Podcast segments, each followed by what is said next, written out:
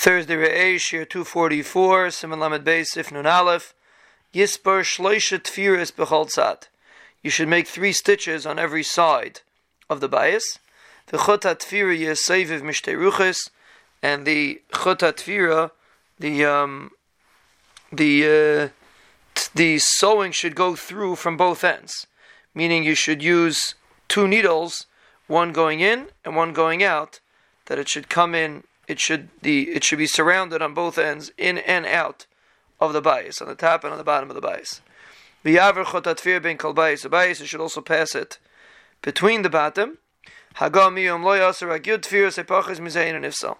The Ramah says if you only do ten tfiras or less than that, it's not possible. V'yesh mishayim yud based tfiras elu yiyah b'chot. Some say it should be with one string, and Mishna Berura says some say if it broke, you're allowed to tie it and some say you should use a new string because then obviously it's a weak string and you shouldn't use it. But he says if you had a short string originally and then you tied it, so then everyone agrees you could you could tie you could add there, you could add to it. But lachatchila, person should have a one long string to do all the tefillas with.